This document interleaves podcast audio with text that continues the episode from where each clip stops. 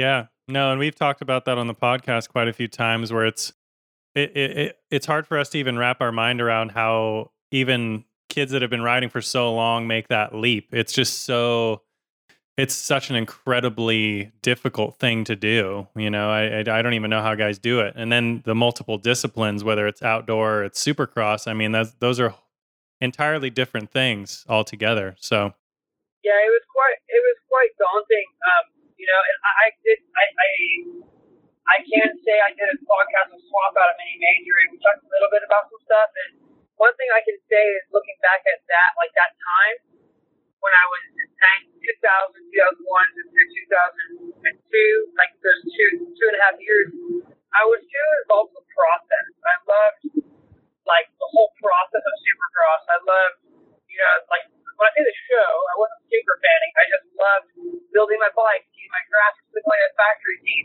mhm. and like I spent a lot of time in the details. Where like that that I advise kids like just work on setting your bike up, and Mhm. the fitness will come. The teams want to see speed, so I was worried about like all the other stuff because I know the speed takes time. You're getting small rewards, tenths and sixteenths. You're not getting two seconds. Where in, in the gym, you're you know more weight, quicker, stronger. Um, your bike gets better. Like you get what, what I was worried about was controlling what I could control and not working on the things that I was bad at. Yeah, yeah, more of a more of an evolution, you know, mindset where it's going to take a long time to get to that point. So sounds sounds like you were pretty wise in that regard. So Yeah, and then and then like I said, I struggled for a few years, and then I thought the first year, the first year the 250F Yamaha, or not the first year, but no, sorry, in 2003 or four, I I, I got on Yamaha 250F. Me and Logan Darian, who's the founder of Dash Family, um, good friend of mine, he was going to college, and yeah, invited me to, to follow his uh, creative uh, art director role that he has now, and he raced Supercross only, and we built a little two-man team. Once again, I love the process of it. mhm. Um, but dude, we went out and crushed it. Our bikes looked insane. My brother was my mechanic. His dad was his mechanic. We did West Coast swing, and we all. I made like every main event the first six um, on a bone stock Yamaha 250F with RG trace suspension and Yost pipe, and I was beating like factory Suzuki riders like Brian Gray. Um, I was I was doing really really well, and that was like an aha moment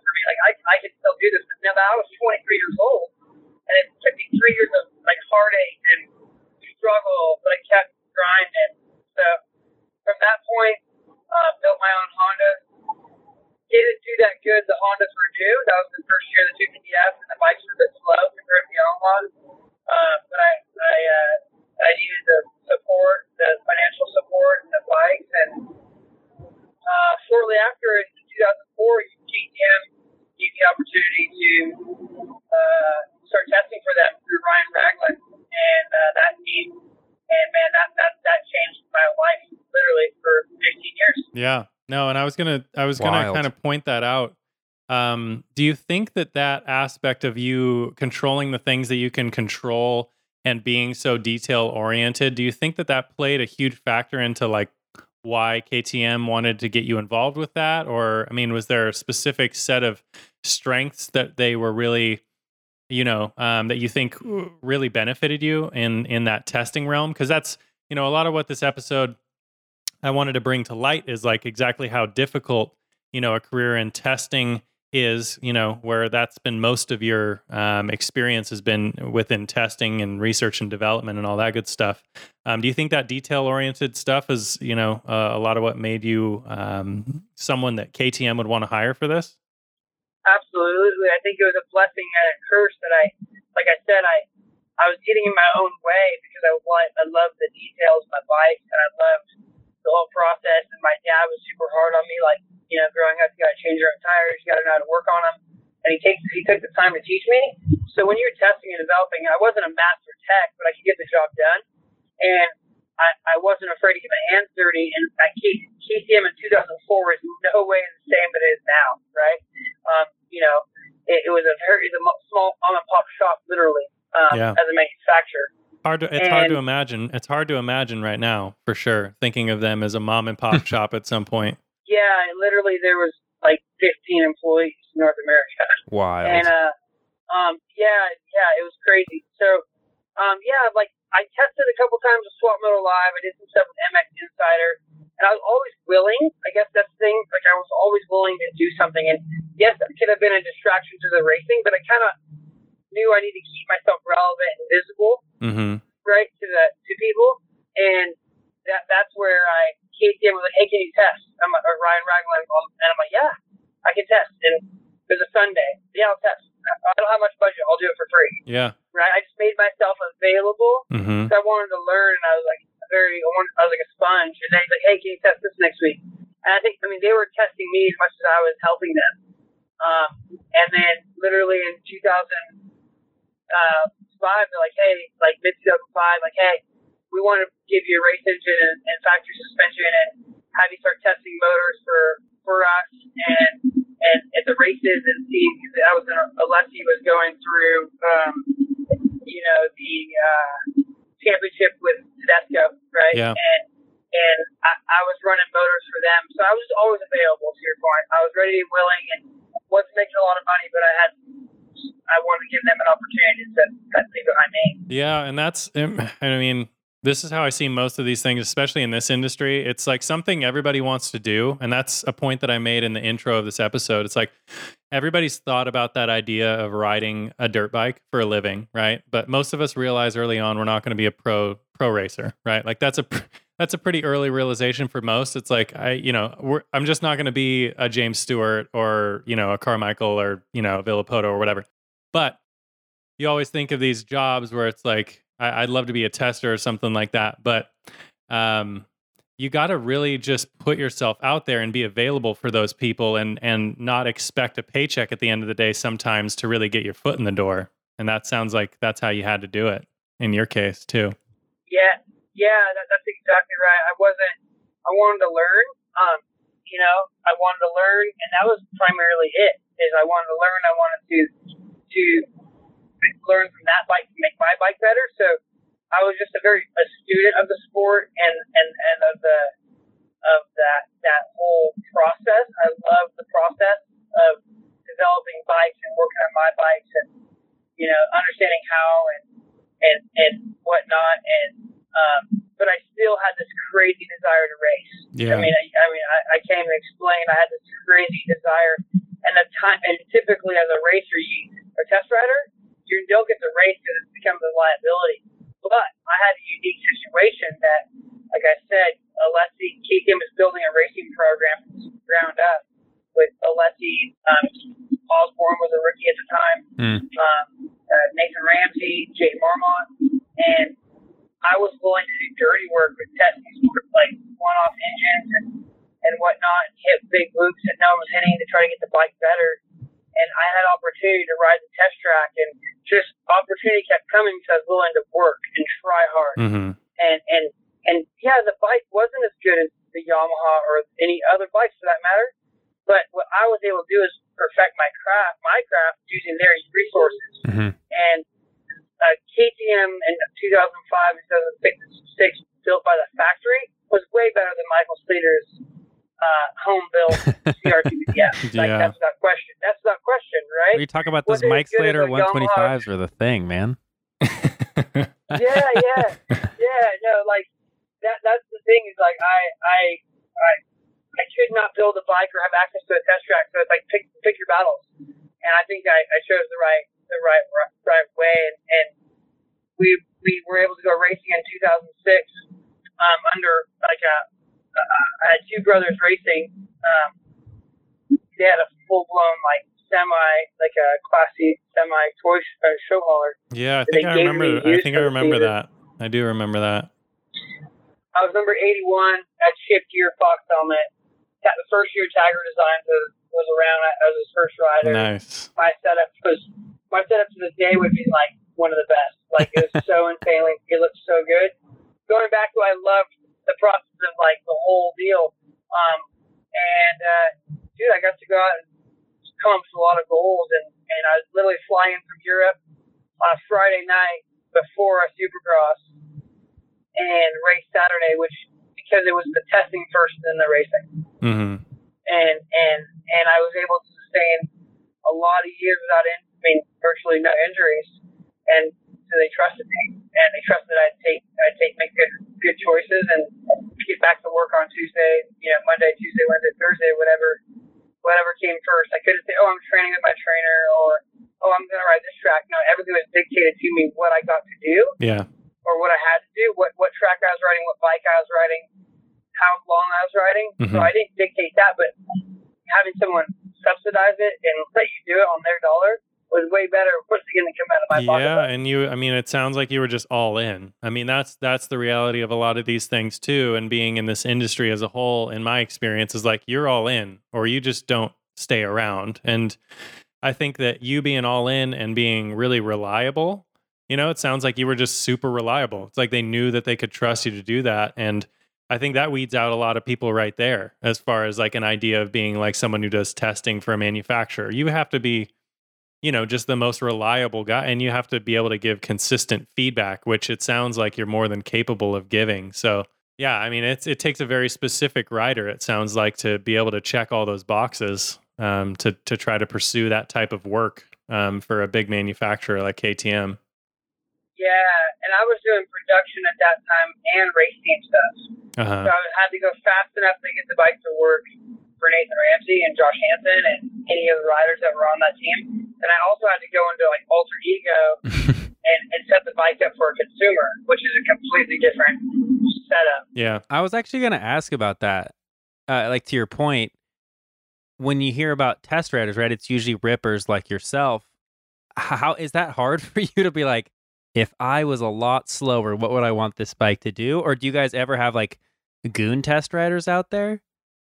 Because if so, I think Nick and I are ready to slot slot in and, and really help yeah, out. we, you got two right here Yeah. if you need just like if some you need real. some stol- solid mid pack yeah, guys, That's, that's, yeah, that's like one of the most common asked questions, or probably not asked, like wonder, like Sleeter setting a bike up to be 165, 60 pounds and rides at a fast pace speed? How's that going to direct speed? Well, I'm setting a bike up that I want to bring to you guys to go check this out instead Yeah. Mhm. right? Like that was my whole layman's term of doing it. Like if it's set up for me too stiff and like it's too firm and not a lot of movement, then you're going to be like, dude, it sucks. So I quickly learned, like, it's not for me, it's for you guys. And what's really cool is I, I actually, at 40 years old, it's the first time in a long time I have a legit outdoor bike leader setup because I was faster on spot bikes Mm-hmm. outdoor, only outdoor, only outdoor because I was in supercross is all different. I was faster on a stock bike because I rode it all the time, Totally. right? Because at KTM I was always on their equipment. So if I set it up for me, I'd only ride my bike once a month. I'm like, dude, this is shit, Mhm. right? Like it's it, it, it, it's it's hard to ride because I was so used to like going kind of just kind of translates to something else too. Is I didn't have hardly any injuries for 15 years on a dirt bike, Yeah. and I rode three days, three to five days a week, almost, right? And the reason is because riding at 85 to 95 percent Yeah. on someone else's equipment, so everything was processing so slow Sure. right? And I understood what that bike did bad. So who cares if it did good? I was like, don't hit that hole. Yeah. Don't come into the turn like this, Yep. right? So that's where I learned the most. I, I don't set a bike up for this good. I set it up for this bad. Like, okay, don't do that. This bike does not like this. Mm-hmm. And I was able to have a very good, comfortable feeling on my and know what they did bad and not make, make sure that I didn't put them that, that predicament. Yeah. Well, that's that is an interesting point of view. Like to think of it that way, because there's no way one person can, you know, predict so many things for different size riders or skill levels. But yeah, if you're pointing out the just blatant, like blatant issues with the bike that are going to just affect everybody, you know, if you can chisel away at that stuff, you know, that's probably a majority of the of the legwork uh, on trying to perfect a bike for you know the mass majority. So.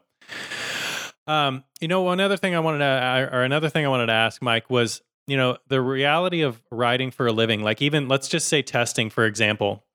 Can someone make a living just with like doing a testing job for a manufacturer? Like, can can, and I mean, this is kind of a loose term because everybody's you know style of living or where they live or what have you is totally different. But I would imagine most of the testing is done in Southern California. Is that correct? Yes, yes. Um, yeah, it's, uh, I mean, I, I'll give you numbers that I made. Like, that's, that's I'm, I'm not doing it anymore. I don't care to do it for a living anymore. Yeah, So, I mean, I just, I mean, I was more thinking like in comparison to like, because we all, we all know like how expensive it is to live in California. Period. I mean, it, it's just, it's insane. So, so but check this out. Like, yeah, so you can. You can, but you can't. And Mhm. and I once again had an anomaly. I, I, my first contract in 2006 was for twelve thousand dollars, twelve thousand five hundred dollars for the year. Mhm. The- and man, I I struggled. I did lessons and did work. But well, um, you, my you, you, you can't, so you, you can't ball out on 12k a year living in California. What are you doing, man? Yeah, no, I, I was I was uh, I was hustling, but I, I my racing and riding was subsidized. Yeah, Right, that was a Yeah, win at that point. Right? totally, That totally. was killer. Like I didn't have bikes to buy, parts to buy, tires to buy. I was just working, Yeah. like and working with riding. So that was cool. And then it went up to like 24 the next year, and then it went up again. And like every, I did, and I started two, doing two year deals mm-hmm. in 06, 07, and 08, and then it goes when, you know, I, I made, um, uh, and I would do testing and development. So I got kn- known for being pretty decent at what I did. hmm So then, um, manufac- my gear manufacturers and my goggle manufacturers would be like, hey, can you try goggles? Can you try pants? Mm. And then it, it, it, oh man, so I started like triple dipping essentially because I'm riding. I could try pants, I could try boots. I could, I was developing all soft goods while I was riding on my terms. Like Yeah. I couldn't have those guys come up to the KTM test, hmm like the One Industries guys or, or the anyone I was working with. Yeah. Um, answer, I could say, hey, send me stuff. I'll try it while I'm riding. Right. Yeah. I always have to have a backup pant in case it failed. So I was able to get some pretty lucrative contact uh, contracts all the, as a development thing, and then true lifestyle form. I'd race. Hey, I'm racing 12 races a year, right? hmm X Games, West Coast Supercross. I never, never chased the whole outdoor series. I only would do West Coast unless someone was sending me there because what it did. My job was a test rider that got to race, not a racer testing for money. Yeah.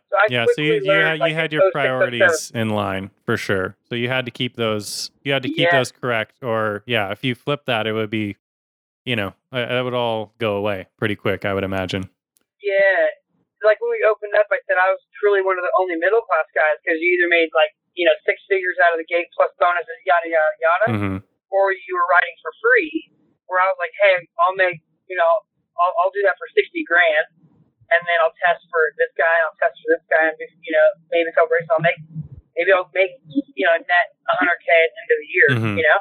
Yeah. Um, but it, but I had to stay healthy, right? I had to, I, and that was your point. Is like you got to limit your risk and liability, and um, uh, it's not about you; it's about the manufacturer. It's like, and, and they control, they control you and what you do. And if you don't like that, the testing's not your, not, not your jam. Totally. Yeah, and I think that's. Um, I was gonna say uh, when when you started saying about all these other gear, gear deals, I was like, this is like the true definition of entrepreneurship, you know, because you were like create, you were maneuvering and like kind of stacking these things on one another, and without doing that, you know, it probably wouldn't have been feasible, you know, to just do the one thing. But as soon as you start using your mind and you're like, wait, but I could.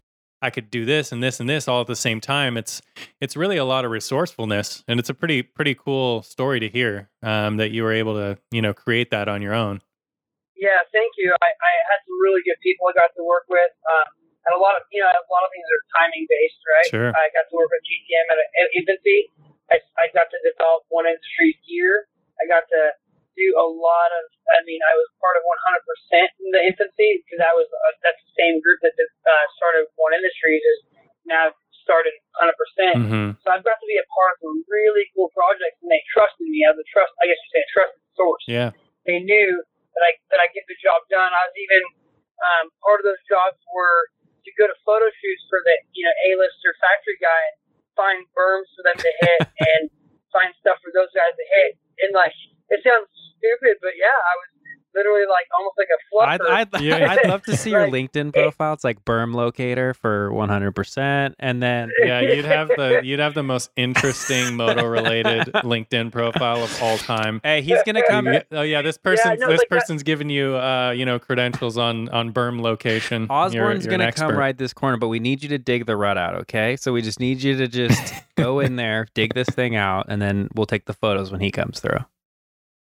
It, it, it's honestly insane. That's that's literally what happened with Stefan Everts in 2010 before the 11 linkage launched. It was like, hey, Stefan's coming. Where should we ride? Like from KTM, where should we ride? Who should build the track? Da, da, da. And like, I just was love. Like once again, I love the process. So it was like test rider, marketing, and then in KTM that led to like one one of my biggest accolades as like a professional in in business was creating and founding the Mm. Brigade Yeah, uh, amateur Very program. cool. That Oh, was my baby. very So cool. I in my when I stopped when I stopped racing professional AMA stuff like in 2010 as like a priority. Um, I still race like as you know I, I am still racing tomorrow, Mhm. but uh, I, I was able to. Um, Jon-Erik Burleson, the CEO and president of Keith in North America at the time, just kind of saw like this entrepreneurship and this will to want to work Mhm. and me and Christy LaCurl at KTM uh, founded the Orange Brigade, which now is the strongest amateur program in, in amateur motocross. So it's something I'm very proud of. Um, Yeah. No, that's huge. That is huge. And you when you're thinking about the future, I think that's such a big part of this. I mean, obviously you have you have kids yourself, so I mean, I I know you've probably got some of that stuff on your mind regularly. Um, but that's got to be so cool, um, knowing that you're you know you're looking out for that next generation of kids. Because when you were a kid, you would probably would have loved something like the Orange Brigade. I mean, wouldn't that have just that would have just been unreal to have as a kid? yeah, well, well, you nailed it. Is I'm like, I want something that I didn't have, right? Totally. And I had a signature tennis shoe. I had a signature tennis shoe, tennis shoe through DC, and Orange Brigade KTM tennis shoe. I had signature Skullcandy headphones. I was making it Mhm. a lifestyle program as long as a race program because I'm like, these kids want to Yeah. be cool. Like they, they don't like they they want. The parents want them to win. I want them to win, but they they think they're cool and they're better than everyone else. They they will succeed. You know. Yep, that's a huge part of the mental side for sure. Yep. Yep. Well, uh, yeah, I definitely got to let you know you're not gonna, you know, get rid of that Moto Fluffer nickname. I think I'm gonna just refer to you as that every time I see you now. So Well, that one might I- stick with you. It should be that Yeah. podcast episode name. the Moto Mike, Fluffer. the Moto yeah, Fluffer Sleeter. Yeah, it, conti- it continues on. Like I'm doing stuff with intense cycles, and uh, Mhm. it's you know that it, it you become that trusted source. Hey, will you go shoot this new bicycle? And it's like I'm like, I'm like really? Like, well, we just know we're gonna get the shots. All right, like here's a bike. Go out with Simon Kebby in the mountains and find the shots we need. We need a shot list like this. Okay, so it's like once again, like being ingrained, not just going for a photo shoot, understanding why this photographer. At a young age, I wanted to understand why this photographer wanted that shot Mhm. and why like you know so he, he, i think my recommendation to anyone wanting to do that stuff is really be a student of the industry and and ask questions and don't just like the biggest thing is you don't have to be fast you just have to do it right Yeah, and I have an I have a note here that I wanted to talk to you about, and this kind of segues right into that. Um, I think both you and I um, can agree that the moto industry is filled with passionate people, and I think that that is strictly by like it has to be that way. Like to be in the industry, you really do have to be extremely passionate about you what you do, because there's just not room for other people. Like, would you agree with that, Mike? I mean, that everybody who's like still around in the moto industry, they're clearly passionate about what they do and they're willing to do whatever to to do it right. absolutely i i when i left ktm um uh it was a decision i thought ready for Mm-hmm. uh but i cried i literally cried driving down the street like what did i do you know like and it was not about the money or the or the position. It's about like what am I going to be without this, Yeah. right? So because I love going to the track and being part of that passion, right? And like I love the the, the new bike launches, and I love trying those other things. And, um, you know, but yeah, you, you got to put the work in. If you count your hours and count your time, you're gonna you will not like the the, the the uh, mathematical equation on what you're making, no, right? no. But but but the gratification for me now is you know that my I get to go track my boys. I can I can tell my story and hopefully people can resonate and and um, I, I figured it out. I'm very proud that I was able to figure it out. People, uh, I remember a guy, named Drew Kruger. He managed Universal Engineering with the handlebar company and clamps. Worked for Thor for years, and he told me I should quit racing in 2000, I think two. He's like, dude, you should quit. Like, you've had some injuries, and you know you're really good. You're, you're a freaking awesome guy and really intelligent, but you should. There's no shame on being the fastest guy on the block yeah, right? And I, I was like, dude. Like, like I, I, in my senior yearbook, I put I will race as long as I can and find the job it, find a rat job in the industry. Like I, I had to figure it out. Like that was just what my goal was. And I made myself available. I worked hard. I was playing cat. There's a, there is a formula to an extent, right? And I, I just stuck to the formula, made myself available. Um, and and there's one guy that I think that the household name is not a racer that took that rode for me for one year for Orange Brigade that I could not be more proud of. Oh, wow. Tyler Bereman. He is so much he's passion driven. yeah, Um, and his passion in making himself available when he was young was why he didn't succeed racing. Not because of his work ethic, not because of his talent. Is he was always available for these shoes and this and that and the other mm-hmm. but it, it took away from the racing. Well, it, he made the best choice ever of being a free rider and doing things his way, and I think that's the best example of like I was a driven racer in development, very square box. I took a square peg and a square hole. Mm-hmm. He had a square and a round hole, and he finally grabbed the round peg and he found the spot. So not everyone has the same path. Axell Hodge the same thing, right? He was fine. You got to be a racer. You got to be a racer. A racer. You're a neighbor with him. You're a racer. And look at Yeah. he'd never be the racer that he is, a free rider. So having that passion, and those guys work so hard, so hard. Like they they're doing edits, and filming, and, and taking risks, and, and, and doing social media. Like yes, it, it doesn't seem like work for some people because it's fun, but they're on all the time, strictly passion driven. Yeah, and I don't think a lot of people realize.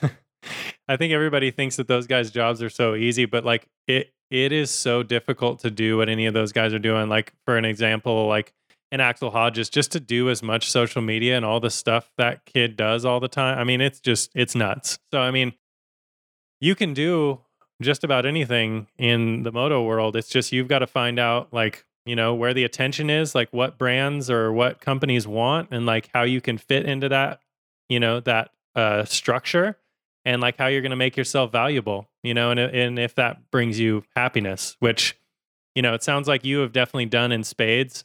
Um, you know, and it's it's cool to see you doing so much in this industry and you know, I know every time that you and I talk, it's we don't we we could talk for, you know, 45 minutes to an hour about like just the most smallest things because we just like keep rolling and rolling and rolling and talking about, you know, all the things we're, you know, excited about doing. You know, it's almost it's almost like being a young kid. You know, if you ask me, this is all I wanted to do as a kid too. And you know, I'm I'm surrounded by people that ride and race moto, and I might not be the number one dude on the gate, but I get to be around it um, as part of my job. Um, and you know, it sounds like you're fulfilling that same dream. So it's it's very cool to see. Thanks, man. And, and uh, very kind words. Yeah, I, I, I do love it. Um, it's brought a lot of joy to my my life. I met my wife in the racing. Her brother's uh, her brothers are the Reardon boys, uh, Daniel Reardon, and Andrew, very successful racers in their own right from Australia.